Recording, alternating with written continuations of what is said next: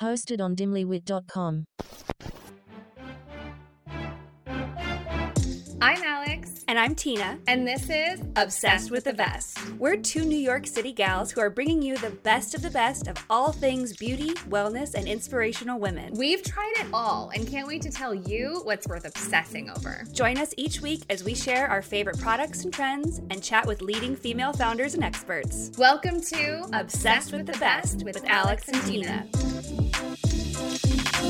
Today, we get to sit down with Lola Lenarte, an international model, actress, TV host, and entrepreneur born in Nicaragua and currently living in New York City. Fun fact, she studied cultural anthropology at Texas A&M, and you might have seen her hosting red carpet events in Ford, Payless, and Budweiser commercials and in Robert Rodriguez's Sin City 2. She's most passionate about unifying women from diverse cultures and backgrounds through her creative and entrepreneurial endeavors, which so are we. So we are so excited to chat with Lola. Okay, so Lola, you have a very interesting life trajectory which I can't wait to get into. But first, I have to tell people how we met and and what you do. So, you're a very successful model in New York City and you and I met on a fashion segment on the Today Show a few years ago. And I just remember being like, this is one of the most gorgeous women I've ever seen in real life. And then just very drawn to your energy. And then we just kept in touch. Absolutely. I was thinking back on that and I I'm like, what is time? What is time? Because that was like five years ago. And I remember that job meaning so much to me because I never imagined you, you, write down things that you want to see yourself do and think like, oh, that can never happen. Or how is that even going to happen? And the fact that that we met on such an important job to me is everything. And even even a lot of the that that day is so seared into my mind. And so I really am so happy that we stayed connected after that me day. Too. We had so much fun. It, we had so much much fun. It was a really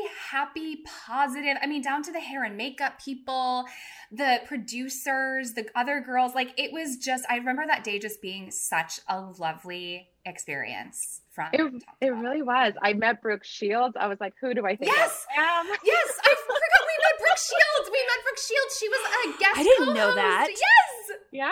Oh my god because i remember watching that segment when you were because i think you, weren't you living yes, weren't we living Gina, together? I think we were roommates at the time. Yes and you got to keep the jacket yes. the, that like pink that light pink jacket and i got to and... keep these fun blue strappy like stiletto heel shoes. Yes. Yeah. Uh, oh i remember it. unbelievable.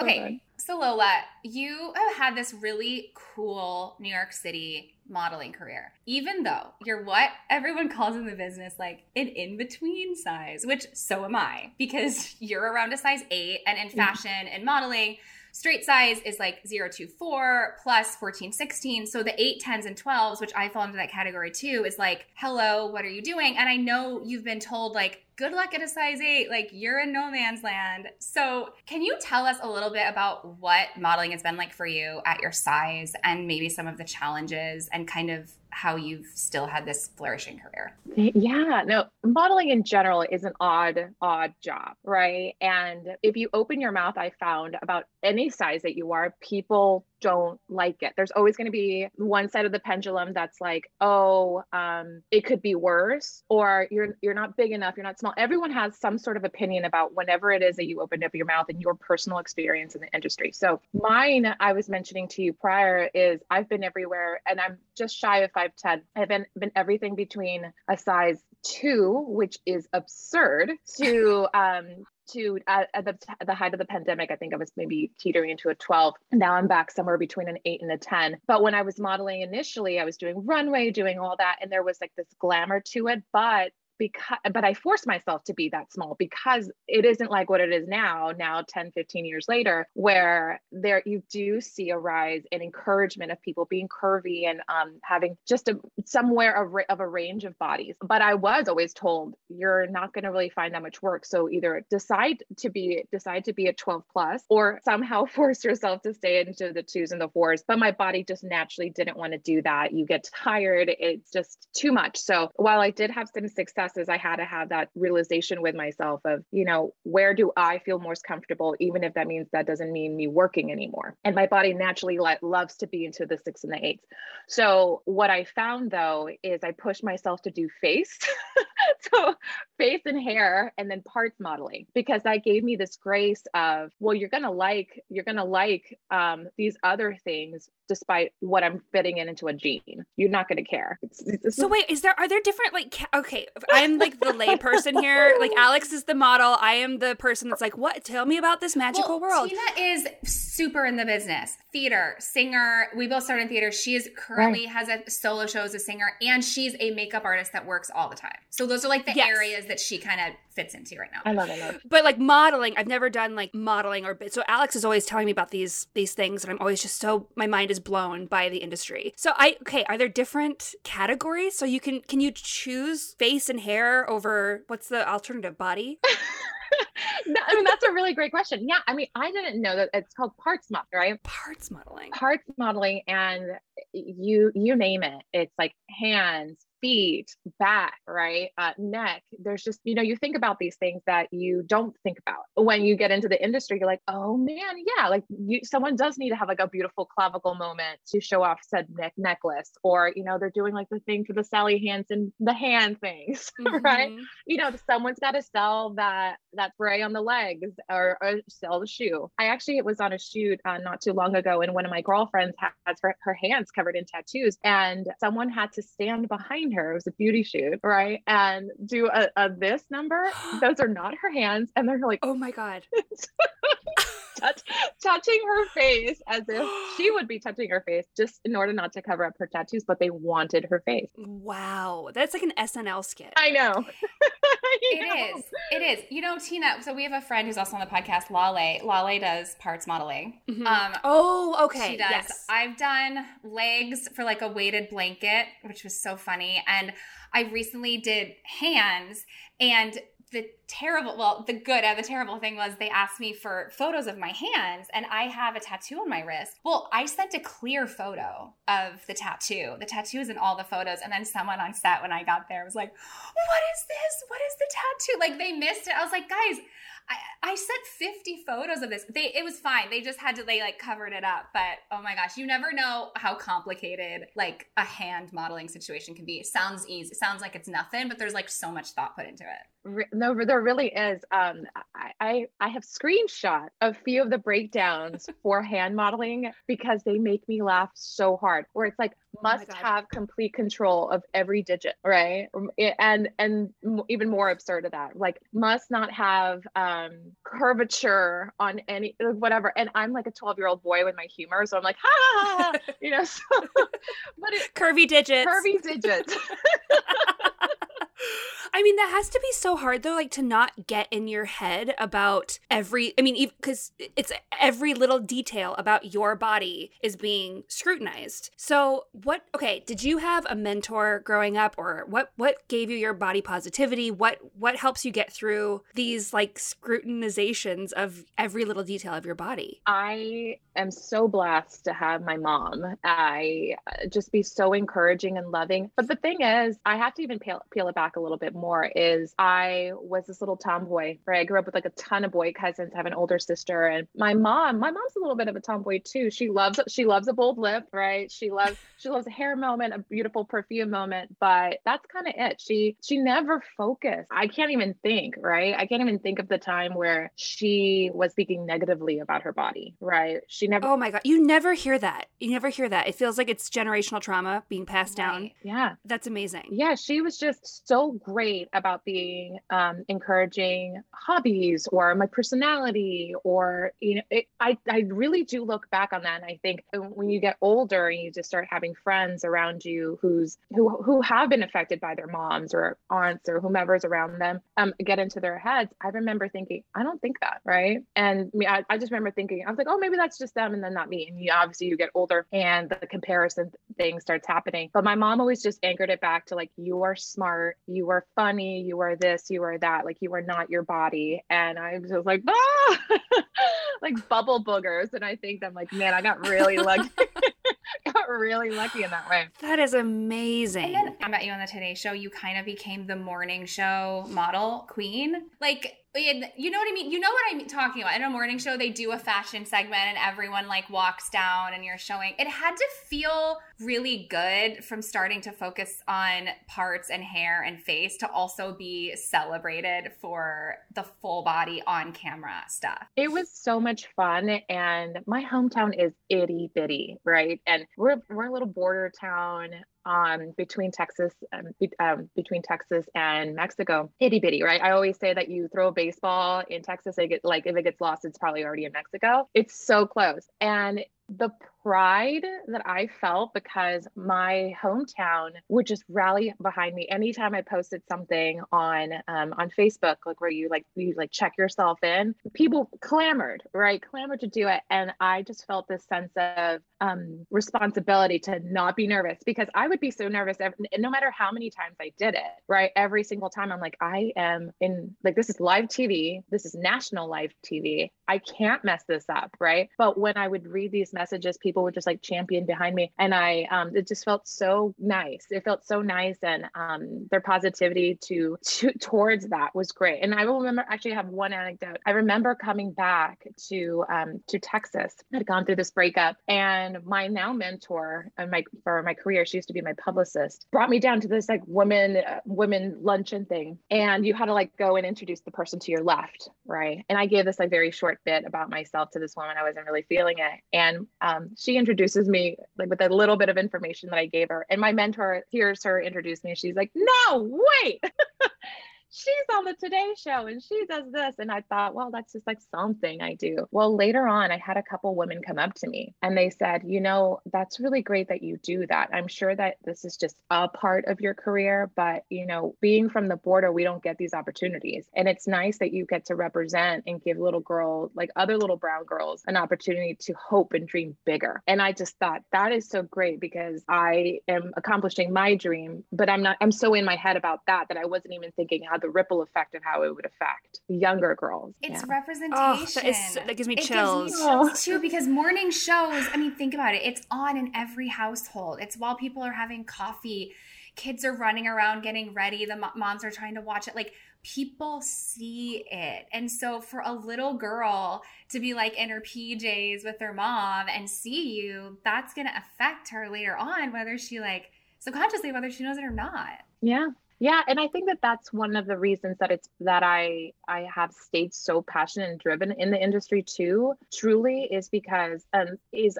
I don't remember seeing anybody look like me when I was growing up, right? I mean, now I I, I paid for this blonde, right? But you know, I'm just I definitely you know I'm like li- little Caribbean girl growing up in the border. So I remember thinking to my sister, well, are we are we pretty? Like I remember having one moment where I was like, are we pretty? Because we would Oh watch um QVC, right? And we would just nerd out during Gem Week, right? and just like watch watch these things or watch other um like Disney shows or Nickelodeon, but nobody looked like us, right? They would be like beautiful Caucasian models, there'd be beautiful black models and like nothing in between, right? So then you can imagine fast forward to now I'm modeling, right? Where I am not this, not that, right? With size, but I'm also not black, not white. So I'm like, oh man, like I'm in the in between of the in between. Of everything. in between of the in between. Yes. Can you tell us, Lola, where where exactly were you born, and a little bit more about your background and like growing up and where you grew up? Yeah, so I was born on the Caribbean coast of Nicaragua, this town called Bluefields on the Caribbean coast. And my um my my dad is Jamaican Cuban, his mom is Jamaican Cuban, rather his mom is Jamaican Nicaraguan, his father is Cuban. And my my sister and uh, my mama were born in in the capital in Managua eh, of of Nicaragua. And then when I was two, it was a week after I turned two, October second, we came up to the U.S. in Brownsville, Texas, because both my um actually both my dad, his biological dad and his um and his stepfather are shrimp boat captains. So they they got on a shrimp boat and then landed in Brownsville, Texas, which is um the shrimp shrimping capital of the world. What? Who knew? this is brand new information. What a great trivia had no question. idea. I know. Take take that one to the bank. Brownsville. All right. Well, yeah. So, and then I grew up in a little town called um, Laguna Vista, which basically I always just say I grew up in South Padre Island, right? Texas. Everyone knows it as a as the spring break town, Texas, and um, you know, just grew up there, and then then uh, later went to college in, in uh, Texas A&M. But but yeah, always forever a Texas girl. So, what made your parents want to leave Nicaragua in the first place? And sort of like, what were they doing while you were there? And then, what did they do when they came here when you were little? Yeah, so that's a really great question that is still evolving 34 years later in my life because the the ch- the answer always changes, right? In very true Lenarte fashion, and I don't know if this is a lot of like immigrant homes or minority homes, but there's just a lot unsaid, right? There's a lot that I'm like, wait, didn't you wait, hold on. And you're like trying to connect the dots. And because I came so young, that you just there's things you you you don't know that you don't know and uh, and, now I, I mean the story from as far as I know, far as I know, my um, my father's family was already here. My, my, my father stayed behind. The rest of his family left to Nicaragua, uh, left from left from Nicaragua to Texas, and um, my father stayed. My my mom had us, and you know there was the war going on, you know, the, the Contras and the Sandinistas and every, you know, all that. My father was in the military at the time. And my mom was a professor, she's an economics professor down there too. So that's always strange to me, where I think I don't have the typical immigrant story where my parents came for um, better opportunities. My parents had all the opportunities in Nicaragua, but um, we came here and that that's the blurry part, right? Of like the who, what, where's it, whatever. Well, also you were two, so and I was all yeah, I get a pass.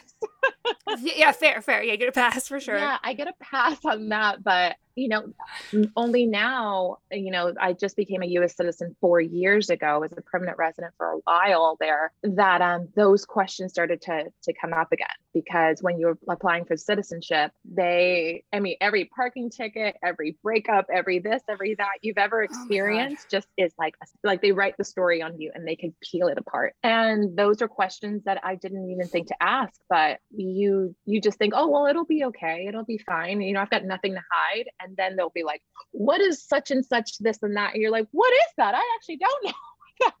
what? Yeah. So, I mean, there was a few things that I found out um, about my journey even while I was here. I was telling Alex that I didn't know that I was even undocumented when I was like till I was 12. And and what and what does that mean? That means that we overstayed our visa, like many people do, and um, we really couldn't get we we couldn't figure out how to process it normally because my of my father having left you know the the military right? So it was it it's i can't even find the best equation but my father basically deserted right? And the us doesn't rec i mean you know nicaragua is has is socialist. So at the time you can imagine this is like 35 years ago whenever it is they didn't know what to do with us right? They we were trying to seek asylum. I think the story goes we were trying to seek asylum. They didn't grant it to us. And we just like hung out. So are you in Texas at this point? We're in Texas at this point. And you know, I can't help but just laugh at that. Like we're in Texas at this point until finally um, we get an immigration attorney to help our case. And it's always bothered me when people have like get in line, like they always use that term when it comes to immigration and filing that process because there is no line. Someone point me to it because I didn't I never found it. Mm-hmm. Right. And it's just a, you're you're you're competing against a sea of people who are applying and doing all this at the same time and everybody's case is so different so they they grant you know more grace and opportunity obviously to children but if they're separated from their moms and children like i'm only now learning about this too because my sister is an immigration attorney in the city. Oh my gosh. Okay. Right. Right. So you can imagine. Yeah. I'm like wait what was your day like? Oh i can't even i can't imagine. Was there ever an uh, an idea or an option or a thought to go back to nicaragua instead of staying in the states? My mom would have loved that. You know she had her whole life there and she had her whole family there. And she is one of six and blood sweat tears. They were you know my mom my mom says that she's like i would skip meals so i could have money so i could take the bus to go into the capital to get an education right? Like that's my mom's existence. Whoa. so the idea of coming to the us and starting over was never appealing to her. She's like i've done that already. I I made a name for myself. I sacrificed everything that I needed to do to um, to get us to a great place. So my mom was like, smell you later, US. if, if, if, it, if it came down to it, she was ready to go back. But I mean, it was just that necess- that wasn't necessarily an option for our family. And by that point too, we just sort of like rooted more. And my Mm-hmm. parents like, um, you know, we, they saw us thriving in the school system that they just, they thought maybe this is the better option. And can you talk about so you became so at 12 you become a permanent US resident.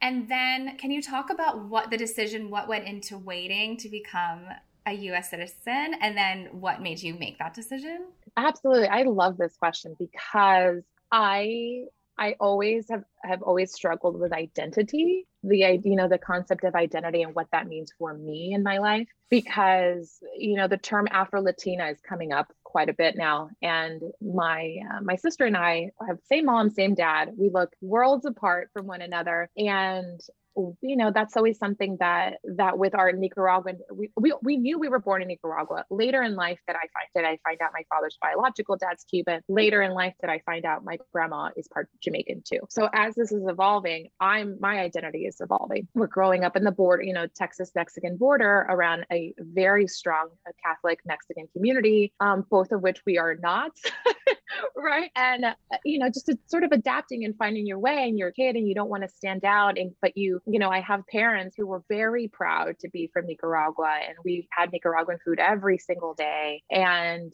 they really encourage us to just fully embrace it, speak Spanish in the house, and as much as we can, so we didn't lose that part of ourselves. You know, then I just, you know, got into college. I'm 18, I'm studying culture and social anthropology. And I remember my professor saying, listen, like, if you also want to be a, like, I wanted to be a, professor like my mother and study, they said, look, you, we really encourage you to become a US citizen so that you have, you know, the US, it, should anything happen to you in another country, protecting you. And I just, no interest, no interest, none. So then um, I'm 22, I'm a baby, meet my ex husband, now ex husband, and I don't go to grad school. I end up, you know, putting that that dream aside and he's a US citizen and then I still had no desire to become a US citizen knowing full well that having been married to him that was an option and I could have my citizenship in in a second I said that's just that's not who I am because my identity was so closely tied to my Nicaraguan passport and my citizenship and I was chilling with my with my uh, green card but it was just finally when um,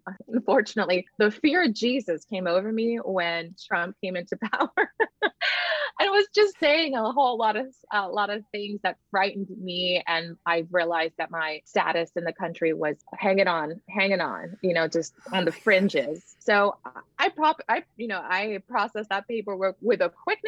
I put all my little pennies together and just wow. like yeah and I and I got it pretty quickly. I got my citizenship very quickly, but um, that was ultimately the the push that I needed. And I thought this this is not okay. And I'm well, what am I going to do now at this point in Nicaragua at 30? So I'm good. Right.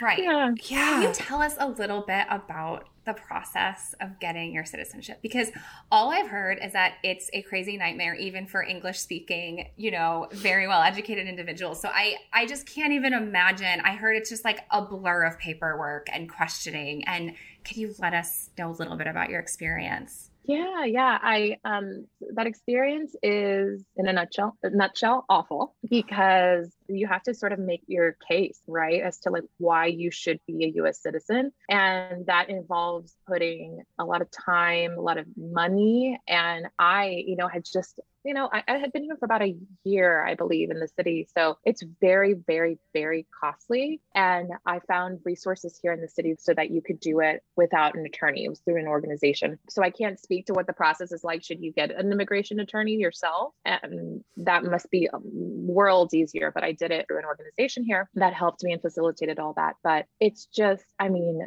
the amount of paperwork that I, I can't, I mean, like everything, like I'm telling you, like my transcripts and you know what what organizations did i join? What organizations were my friends involved in right? So that should they go that far back you know they can't they can say yes you you were never associated with these like questionable things right? Um i'm not kidding you at least for my case, it was like uh, my the divorce decree, right? Things that perhaps my ex husband was a part of, um, parking tickets, any sort of citation. I, I remember thinking like, did Oh I did I pay my my library tab at school? That's Oh my god. This is such stuff that we like take for granted. I mean cuz you you were raised here. You were ra- you came over when you were 2. Like this is this is what you know. This country is what you know. And for them to question that and like go through it with a fine tooth comb is like mind blowing. yeah. Was there ever a moment when you were like, "Oh shit, I'm not to they're to bust me for this," or like this is I almost you almost didn't get it. Yeah, I mean, I never felt like they were to bust me for anything because I am like a recovering rule follower and people pleaser. so, so Fair I was enough. just like really trying to do things by the book. But there was a moment where I um at the 11th hour, speaking of like my divorce decree, didn't realize I needed to have um, you know, the the paperwork I filed, you know, the petition for like I think it was like the petition, the decree, that this, that, and whatever, right? And I didn't have it. And I had to, I could only get it through Austin. This is already me living here. I had to um beg one of my girlfriends to let me use her assistant for the day for her to stand in line, affidavit, like affidavit, like her, yes, she can pick this up for me, have this thing overnighted. Like it was like two two days before, and I'm thinking, oh no, like I did not get this far for that to be the one For thing. formality, like Right. a, t- a piece of paper to right,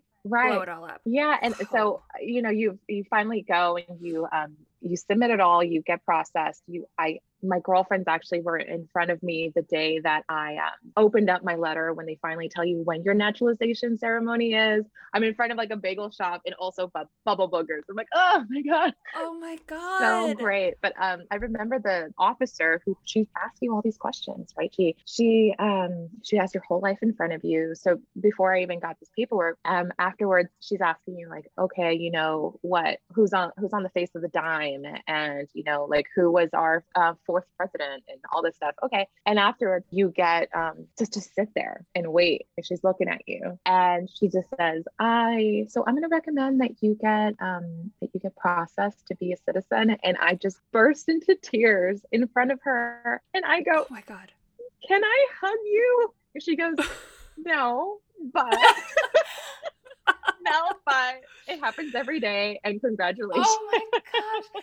I can't imagine Wow. the relief. And like, here's the thing: I could tell you the fourth president right now. I could not tell you who's on the dime right now. And I honestly, I would not pass this test without a lot of studying. So like, it's just I can't imagine the work, not just the paperwork, Same. but like the studying work. So then, was there like light at the end of the tunnel? Was like, was the ceremony a beautiful moment? Like, what are your thoughts of about remembering the ceremony? the ceremony is probably one of the most incredible days of my life. Truly, it, I I can't imagine. I mean, to maybe until I have kids of my own, I don't know, but it was so special because the presiding judge, and I want to find out her name. I'm sure that I can can go back and look, but was this just incredible Filipina judge presiding over the ceremony. And I had my sister there and two of my other guy friends there, which it's a shame now because people now with COVID, like you can't like bring the, you know, bring the whole the whole tribe of folks and um and my um my now fiance at, at the time, like he was there. It was just really cool, cool energy. And she presided um over the ceremony and said this beautiful speech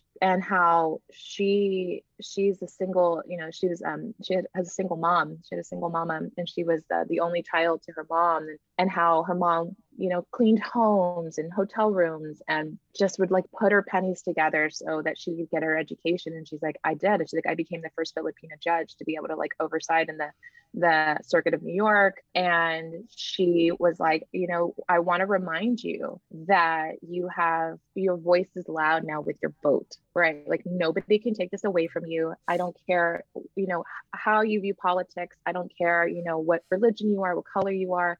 You have your your vote matters so much and like you too can like go and, and like afford out others opportunity and and just beautiful things right? Be- beautiful things. And i later got i was telling my sister i'm like wow her speech was so impactful. I wanted to stand up in the middle and just like slow clap it was Absolutely. just chills, just so beautiful. And I thought, you know, I'm so glad I made this choice and I'm so proud. I'm so proud to be a US citizen. And I know that, you know, it's, it hurts me when people talk about, you know, their views on um, the United States and what have you. And I'm like, man, like this means absolutely everything to me. And um, yeah, no, that day was, that day's just sort of like kicked it off. It's Honestly, really I have chills and like I feel like I'm gonna tear up just listening to your recap, let alone I if I was in that room. And it's so powerful.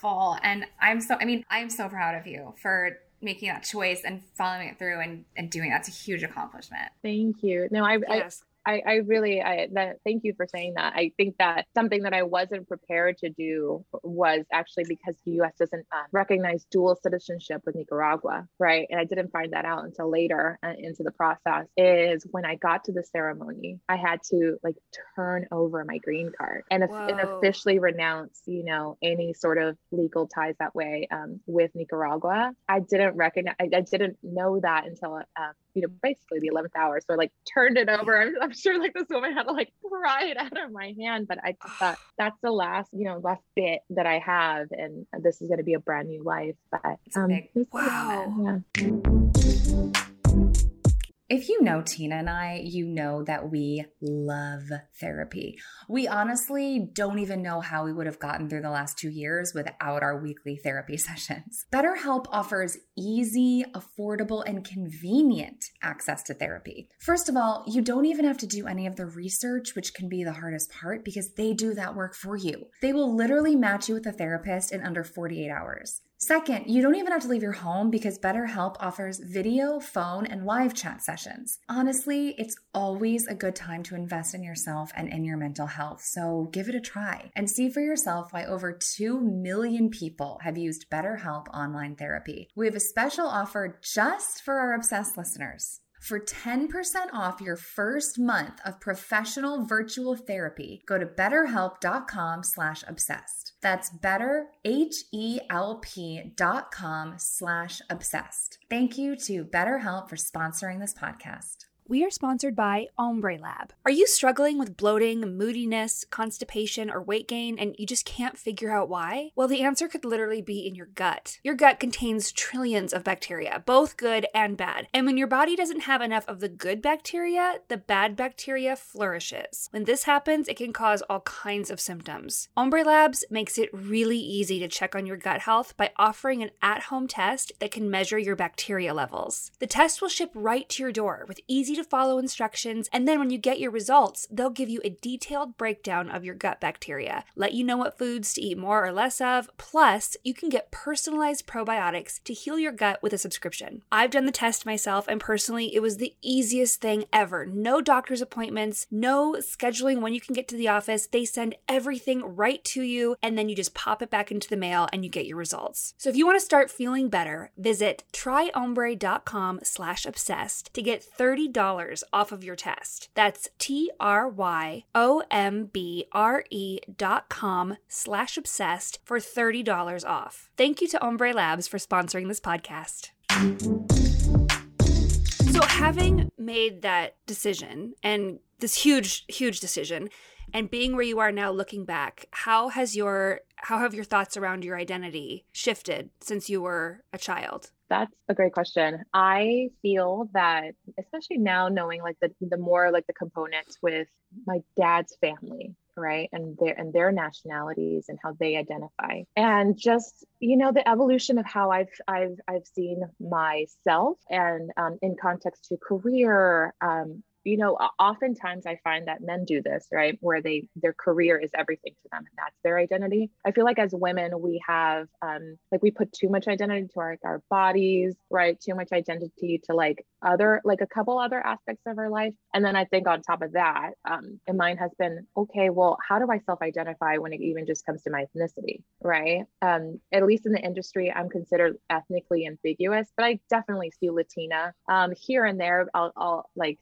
get something like like Native American or uh, Pacific Islander here and there, right? But for the most part, um, just definitely definitely skewing Latina. But with this, I think I just have now said Caribbean, right? I will just to spare the people, spare people that's in and out going through the time of being like, I'm this and I'm that, and I because it's um it's different when I have my girlfriends here or guy friends here who are you know second, third, fourth, fifth generation people. I'm not even that. I'm an immigrant, and so I can say very closely like, yep, my dad's this and the dad's not that. But now being a U.S. citizen, I feel like I I don't know if I actually thought about that. That's a really great question. I just think I'm Caribbean, Yeah. but I'm American. And honestly, it might change. I mean, as Yeah. you like you said, you're uncovering and you're figuring out, and there's new developments. It could change in a year. How you you know like your answer to that question. Can Yeah. you tell us some of your favorite things about Nicaraguan culture? I mean, I'm interested because I'm going to be really honest. I don't know so much about Nicaraguan specific culture.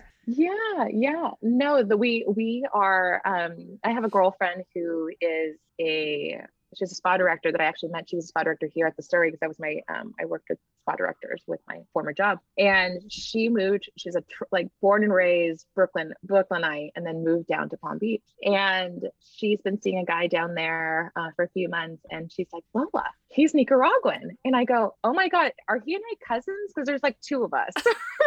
That's hilarious. Like, we should find out. and it's wild because Nicaragua is like the most is, the most populated Central American country. It's the largest Central American country. But when people think of Central America, they always think of Costa Rica, right? And our culture isn't so. Um, it's. It, I mean, it's all a little bit of just you know a, a blur within one itself. But when I think of my favorite things in Nicaragua, it always is the people, the most hospitable people ever, ever. You know, this is a third world country, yet people are so giving and loving. And they'll be like, you know, I I have these two pennies, but do you want my two pennies? Right. And they just they work for, you know, maybe I, I can't even remember the last time I said so I, I, probably will misquote this, but people work for like a dollar a day or something, something absurd. And yet they are so happy. And you know, they're it's so rooted on family and community and music and doing so much with the little bit that you have. And operating from that, right? Like you're not thinking about what you don't have. Like you're operating with, uh, you know, every day people wake up and they go to the market and they get a little coffee and they go to school and they just, and it's just like a simple, beautiful life. And I miss it so much. I haven't been in a very long time. And, you know, life just gets away from you. And then I had every plan to go in like 19 and we had some, you know, um, political unrest. and then, and then I thought, oh, I'll go in 2020 and then obviously COVID, but it's just the best food, uh, you know, the most beautiful, uh, we, the most beautiful terrain, right? We have volcanoes and, you know, we have this like German, German Nicaraguan community in the mountains where they, they, um, they have gorgeous coffee plantations. They have the beautiful beaches. And it's so, it's like the one that um, you have like the Pacific side and then you have the Caribbean side and it's just worlds apart and it's just beautiful. It's so beautiful.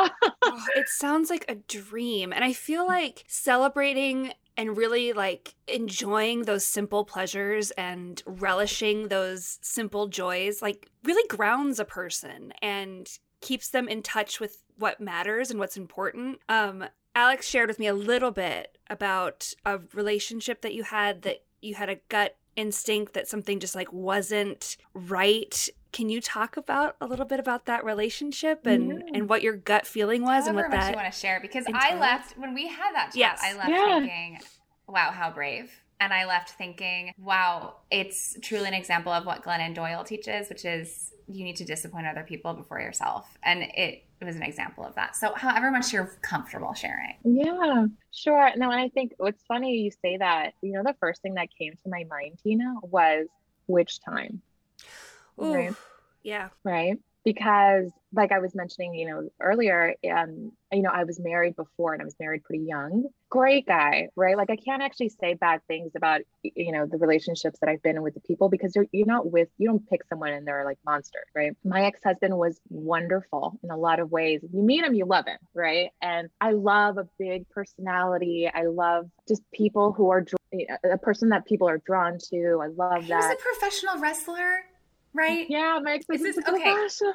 Okay, Yeah. your ex-husband. Okay, and this is from when you're like early 20s, correct? This is in my own. I'm in my early 20s. Right, got it. Okay. Yeah, and I had come back. Life is very funny because I had decided to take off my um my spring semester of my junior year right? And actually i don't think that we, we chatted about this alex before but Okay. i didn't realize how uh, now in hindsight i'm like oh that's what that was is i was struggling really so much with um severe depression and anxiety then right? I didn't know that and later on i was like diagnosed right? I had no clue. And it was like i was suffering um like school was suffering for me and that had never been the case in my life and so i realized i'm like i i need to get out of here because i'm going to be one of these like cautionary tales of these kids that like just like slaved away onto their books and just like never to be found again. Something like that. It was just crazy. But i um took time off to live in cuba right? And that decision was sort of made for me by my parents but i'm very happy they did it because otherwise i probably would have just stayed home and bartended which is so much fun. But uh, my parents just wanted me to do something else in my life. But when i came back and i met my ex-husband it just sort of seemed like this is what i needed and i grounded myself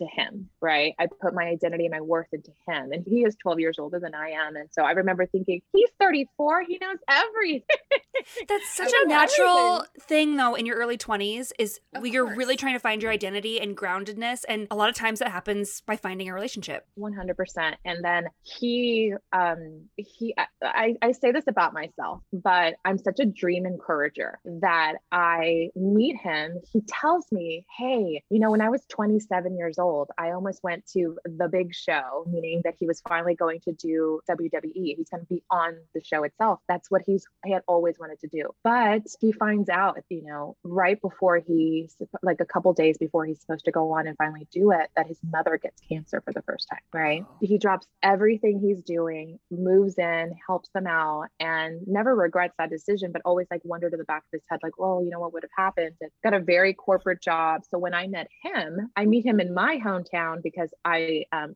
I had to come back from Cuba because they didn't process my visa, et cetera, et cetera. And I meet him with my dad, right, at the bar that I was bartending in. And, and he is in a slack and a button down, right? And it was just funny because he um he's like this blondie blue-eyed country boy from Tennessee, just like so and and six like six four, right? You just like notice him in South Texas. And I remember my dad chatting with him and, you know, me sitting, I was sitting away from them. I mean, this is all long winded, but I do love this story. But he's chatting with them and come to find out that my dad and him start shooting pool. And he says, Hey, um, your girlfriend's really pretty. And my dad's like, that's that's my youngest. Oh my That's my youngest. And he's like, oh man, well, sir, do you mind if right you introducing me to her? If I Oh, win, dear. if I win this round of pool, would you introduce me to her? Um, if if you win, I'll buy you a beer. And apparently my dad breaks, runs the table. My ex-husband doesn't shoot once. And so he's he comes over to to say hi and um he buy he buys my dad a beer, a Nicaraguan beer. Anyway, the woman that he was with, right, later on, and she's chatting with me. It was there's two of his clients. It was his client, um, was a husband and wife duo. She's chatting with me and she goes, What was it like growing up on the beach? I always wondered. I grew up in a little town called Rio Hondo. And I go, I know Rio Hondo. My best guy friend John is from Rio Hondo. And she goes, Wait, what's his name? And I go, Oh, his name is Jonathan Medina. She goes, Little Johnny Medina? No. He's like, I babysat him until he was eight years old. um, and so she and I connected, and that's ultimately why I stayed connected with my ex-husband because I had no intention of staying with him. And so it's like life really, really pushed me to to be connected with him. So I saw that as a sign of like, oh, maybe this is somebody that um, I should be with. And just uh, great, but I went against my Mhm. gut and I let other people decide for me what was best for me. So, you know, I think that I, getting caught up in that story of how we met and um, everybody loving him, and he really is just like sweet as pie. And then me knowing, oh, I really want to see him achieve his dream. I want to help him get back to the point where, where he's happiest and we eventually we bought um, a pro wrestling company in san antonio turned it around right? It was it was a failing company. We turned it around. I helped market it with him. It's the first thing that I ever started marketing because it's on my background. And that's ultimately how I started my trajectory into branding and marketing. Because he's like, You're gonna market it, kid. And I'm like, I don't know what Oh to do. God. And I- Lola, you I have don't to write a book. Uh, All the things that you've done, I'm like, wait, and what? Lola, you had like 10 lines. You And have. Another thing is like, so y- the, you did get a divorce, but like, it does, that doesn't mean that something has failed or that it's, it, that relationship really did serve you. Like it had purpose in your life. And I would argue like it still was meant to be in some way to learn something, to grow. You know what I mean? Absolutely. And I think back times where that shows itself to me more than ever now, especially is the timing of things.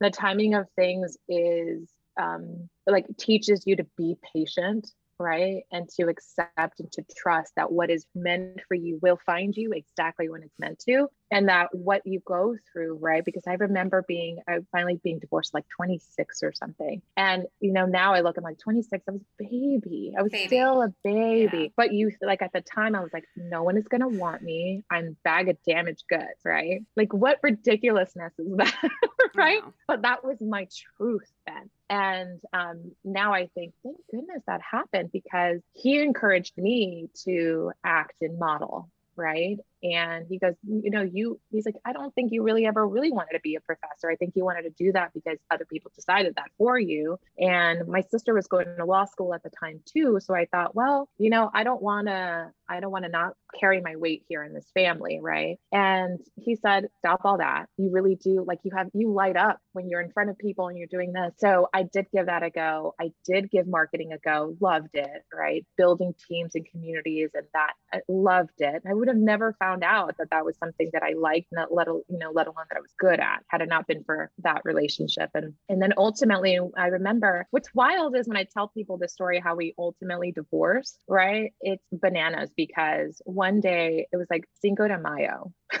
right it was Cinco de Mayo, and the both of us were like, we should go get tacos today. And I don't, I wish I could remember more clearly what was said, but basically he was like, you know, I adore you and I know that you adore me, but I think that we don't want to be married to each other anymore. And I said, I think you're right. I think that we are confusing how well we work with one another because we run this business together. And that that's not something that that most couples can't do. Most couples can't work with one another. And I think that we're because it's so easy and fun for us that we're we're thinking, oh well, we're just so special. We're such a great couple. And I said, let's. You're right. Like I think that if we keep this going, that we're going to end up ultimately like presenting ourselves something like that. What was said. So we sat next to each other on my computer, and we're basically googling like how to divorce. Oh my god. Lola. Uh, I'm- I'm not That's kidding. so you. interesting. It's That's so so interesting because you hear a lot about, oh, I've confused lust with love, or I, but it's really interesting. It's you guys had a really flourishing business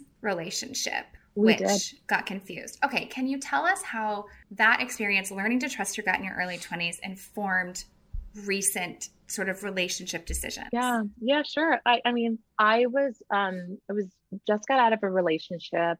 Um, that was we were together for about four years. We're engaged for about a year, and my wedding was supposed to be last October. And that's actually heartbreaking because a lot of people always ask me, like, what happened? Or what did he do? Right. And I always think, God, I wish there was one like singular thing, you know, one terrible, awful thing to just justify this very, very terrible um not even terrible but this choice that causes like people to feel terrible rather and i remember thinking to myself he is so wonderful but why am i feeling these this, this hesitation right. And you know i i think that he will like i don't i actually that I, i've like i really haven't let myself like dive in too much into processing this.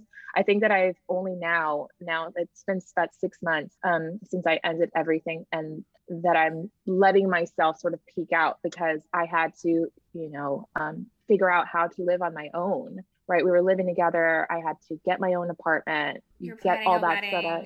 yeah yeah. So like i i have to separate you know my identity from being his like his future wife and um that. So like now i really am processing of like you did the right thing. It's taken me months. It's taken me months to to get to the point of saying like yes you did the right thing because um you know i i always make jokes and things get really uncomfortable for myself but i remember being like well i'm not in the business to collect divorces here so like Well, Lola, it's such an incredible lesson and such an incredible Oh, yeah. example. And it's really good for women to hear that you trusted your gut this time. Do you know what I mean? I trusted my gut this time. Yeah, because that that uh, you know when I was first getting married, I remember you know walk right before I walked down the aisle, and we ended up eloping, right? Because I you know he 10 days after he, we got engaged i got engaged to my ex-husband he was wrestling and he had this severe injury where he burst every tendon in his left foot right and so i went from being like this like little fiance you know like oh i'm a fiance now and planning my wedding and doing like just being on cloud nine to now i'm this man's full-time nurse and this Mhm. person is wheelchair bound and i am dragging this 6'4 300 pound human to the, ba- the bathroom and showering him and trying to finish my senior year and working full time it was so much right that i just thought let's just let's just get married before my semester starts my last semester starts and have something fun to look forward to. That was my thought right? Not i'm gonna about i'm about to enter marriage with this person. I didn't even think about all that. And so my sister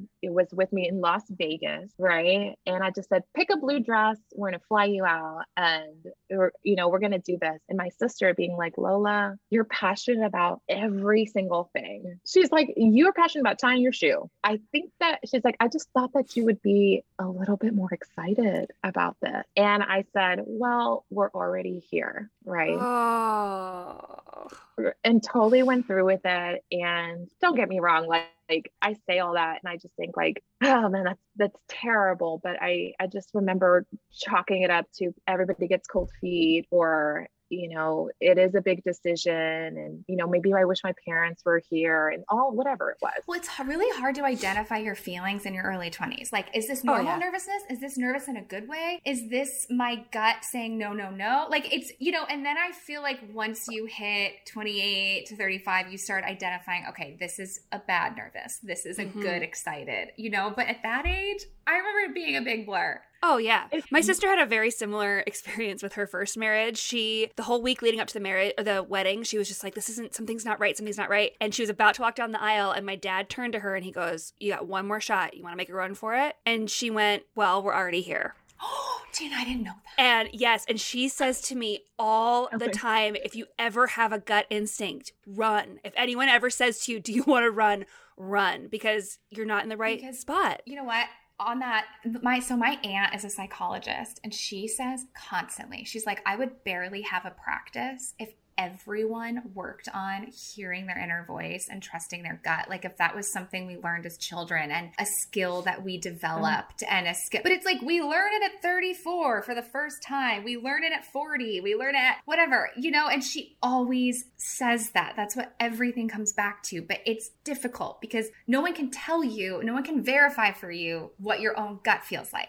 And as women, we always look outside ourselves for, is this okay? So Mhm. it's a trickster. It really is. No, I think that uh, that's that's like really resonating with me because that is what I'm telling people now, and I I find myself because I'm only now getting to the point where I'm much more comfortable talking about it openly about me ending my engagement, right? Because I I, I talk about my ex husband all the time. I'm like, oh girl, you know, because it was not such a terrible, you know, and it, it was very different, a very different, And it was a different long time ago. More time And has passed. This is more absolutely. recent. So, of course. Right. And um and uh, the more and more people are telling me all the time because I'm very private with a lot of stuff like, hey, how was your wedding? Or hey, how did your I'm like, oh, you know, like I go yeah. right. And I kind of like go through that and have to like, quasi explain. And um what what so many people keep telling me, they're like, oh my gosh, you're so brave. You know, oh Mhm. my gosh, you know, you did like, and I think I I probably need to talk about this more often because I,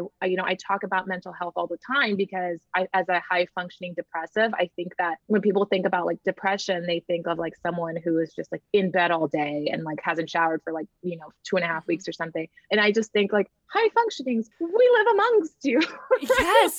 so same thing with with with this with my um breaking off my engagement is I don't want the first thing people say is that you're brave. Like I want it to be more common, right? I wanted to be, you know, not, um, I, it, I should have gone to the point that I did, right? Where, um, you know, if I really look back on times, I'm sure he and I both felt that there were, this isn't working moment, right? Prior to even getting engaged, right? So if I had trusted my gut more previously, I wouldn't have gotten to at that point, right? Same thing with, um, you know, uh, other things in my life now where I, I have moments of, how did I let it get this bad? Or how did I let it get this far? And I'm like, duh, like you didn't listen to your voice, girl. Like you've mm-hmm. been, you've been making every excuse for this person's actions or for this situation and, you know, distilling it down to something it's not and uh, and then time just keeps going by until finally you either get to a breaking point or somebody else really makes a decision for you. Yeah it's mm-hmm. something i think we're all going to keep learning. It's such a process. It's not like oh we're going to learn to trust our gut the end wrap it in a bow. I think it's right. like we are all going i know i'm working on it every oh single God, day in a million different situations and trying to identify the feelings and all of that. So thank you so much for sharing that story. I think yes, thank you. really honest and really helpful. I think a lot of people are going to resonate with it. I think that you know what it comes down to as well, and something I tell I tell my interns and uh, just team members is that if you are rooted more in yourself and you trust yourself more, then you can make really difficult decisions because with um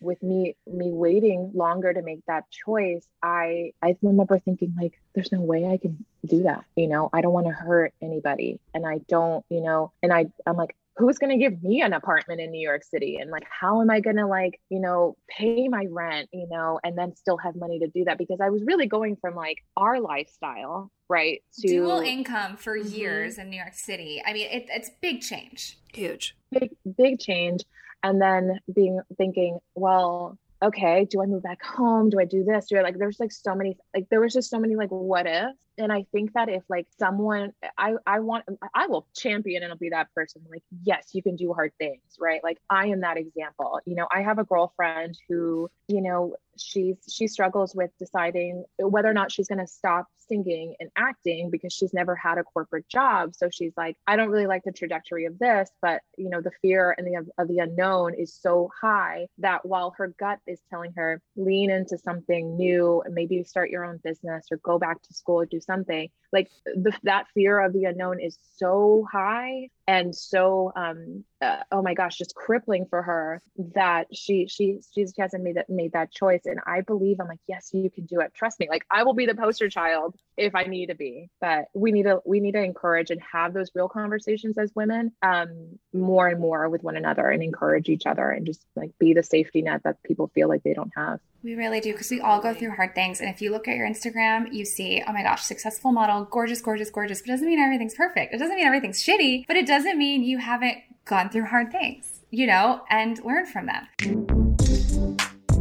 So, I have to take a quick break to tell you just how much I love plant people. I love them because they're not just CBD products, they are CBD products formulated by actual doctors. So, they're really special. For example, right now I'm obsessed with the Relief Drops, which are these CBD drops you put under your tongue in the morning for 30 seconds, but it's not just CBD, there's turmeric in it, which is an amazing anti inflammatory. So, you can use these drops when you have cramps, when you're hungover, if you're injured, you name it. I actually take take them every day. I'm also loving the Relief Cooling Advanced Recovery Body Cream. It has CBD in it, but also more turmeric for an anti inflammatory and arnica, which really helps heal your muscles. And it feels really nice and cooling on your skin, so you can use it for literally any ache or pain on your body. So, for 15% off your first Plant People order, enter code obsessed at checkout or just scroll down to the show notes for this episode and click the plant people link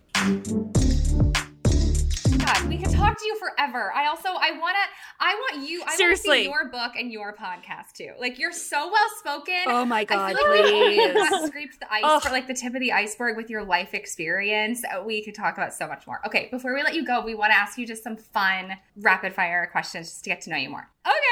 Um, okay, what is your current nighttime moisturizer? Oh my gosh, it's Love Indus's potion. It's their love potion. It's a it's a brand new. We carry it at this boutique. It's called Project Gaia. It's incredible. I love the founder. They've got like five SKUs. They're brand new as of this last year, and it's I just like it melts into my skin. I love it so much. She combines Indian Indian ingredients with what she likes to say New York technology, so East meets West, and their whole thing is like she has like silk and copper in it, and it just strengthens my skin. I feel like I've actually seen a really big change, and I'm such a junkie when it comes to anything beauty, and I love Same. like Lux Mhm. Beauty and just like wrapping myself in everything. Okay, say the name one more time. It's called Love, comma Indus. I N D U S. I'm Okay. obsessed with I it. want you. You We gotta look into about that. the- yeah, I want you to like do a video of your putting yourself, putting it on yourself.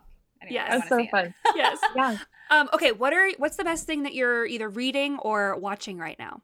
Oh, that's I love this. I love. You know what I've I just started reading. Well, I'm actually about to. I started reading and I'm like almost done. Is um, Oprah's book with Dr. Bruce Weber on trauma, right? And it's called What Happened to You. And she basically discusses how um, everybody wants to say when we're not acting the right way or responding to the right way. It's instead of people being like, uh, eh, "What happened to you," which is more exploratory and the conversation and starts a dialogue. People will be like, "What's wrong with you?" Oh my god. Right. Ooh, Yes. that's So good. Fascinating. It's so good. Yeah. And, Oh the, my and God. she talks about how like trauma is such a like a um intense aggressive word where she's like, you know, I think that people think that, oh well, I wasn't made to sleep outside, you know, all winter. So my I, I didn't go through trauma as a kid. And she's like, it's a little bit more nuanced than that. Oh, it So totally is. incredible. Oh, Highly recommend. That's Definitely going on my one. list. Yeah, for Okay, sure. do you have a go-to cocktail? Um, I love a gin and tonic. I love like a um a Hendrick's and tonic So with does a, a bunch yeah, of I love Hendrick's. my favorite. Great. I love it too. Um, okay, what's the best advice you've ever received? The best advice I, I've ever received is always get a mentor. Always, right? Get somebody um, who's so much better at you at something or that you want to be like them and aspire to be like them. It just, one, it keeps you in line, keeps you accountable, right? It keeps you from making a lot of mistakes too. And it just sort of centers you back to, okay, well, is this something I want to do? And am I being very honest about who I am? Amazing Great advice. answer. Speaking of, so is there a woman just right now who you're being very inspired by that you're following on Instagram that you're thinking of currently? There's a couple. I mean, I really do recommend everybody to follow my mentor. She's so much great. She's so much like great information, little nuggets, um, just very good. Like you just see her, you can't like help but smile. What's her Instagram? She's the branding professor, Okay. the great. branding professor on Instagram. And her name is Giselle. And she, I was mentioning, she is my mentor, but she used to be my publicist when I hosted a television show in Austin. And she um she really just like leads with her heart really leads into doing the right thing leads into building community loves empowering women especially women who are embarking on either their first uh, you know um, business or second third whatever it is like she just champions you and you just feel like you can't not you know like you like you can't fail like with her on your side and she's just um just such a great just a wealth of information when it comes to branding too. So now as i embark on my um me opening my branding um, company, she's just, I feel like she's taught me everything I know. I know we're running out of time, but can you give us a little nugget on your starting your own business? Can you, you just give us a quick nugget? Yeah. So, so I um, recently left an incredible job to uh, pursue my own dreams of having my own branding and marketing, a full service branding marketing agency for emerging to mid-sized brands. And it really is going to give people the opportunity to, instead of doing it in-house and kind of stumbling their way through it, I can, I can start a marketing plan for you. I can do marketing strategies, branding strategies, really figuring out like who you are, why you're doing it, and how to get that voice across really beautifully in an elevated way to your specific audience. Or if someone's trying to completely rebrand themselves, I do that too. And um, or they're just like having a go- difficulty with like a product launch, I'll put all the pieces together and sort of like play matchmaker on um, videography, this, that, and whatever, and just really make sure that they have a lot of sell through and then just have like an ability to scale. Lola, Oh my god, that's honestly, amazing. I can't Lola- wait to watch this grow. Where can we find you on Instagram? Oh, my Instagram is live it up, Lola. Live it up, Lola. Amazing. Amazing. Lola, this has been so wonderful. Thank you so much for chatting with us today. We seriously could chat with you all day long. I love I oh my gosh, this energy has been so great. Maybe we just do a part two. Okay, I know, great. I'm like, yes. we need a part two. Thank you so much for being so open and honest and sharing so much of your life with us. We just we feel so honored to have been have been able to spend an hour with you. Oh my gosh, the feeling is so mutual. I adore the both of you. Yeah, you're the best. Bye.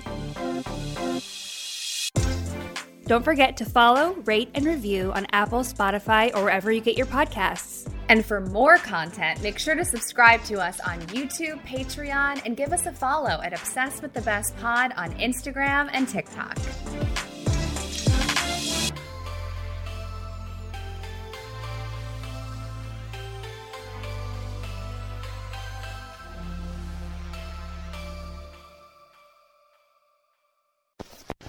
Hosted on dimlywit.com.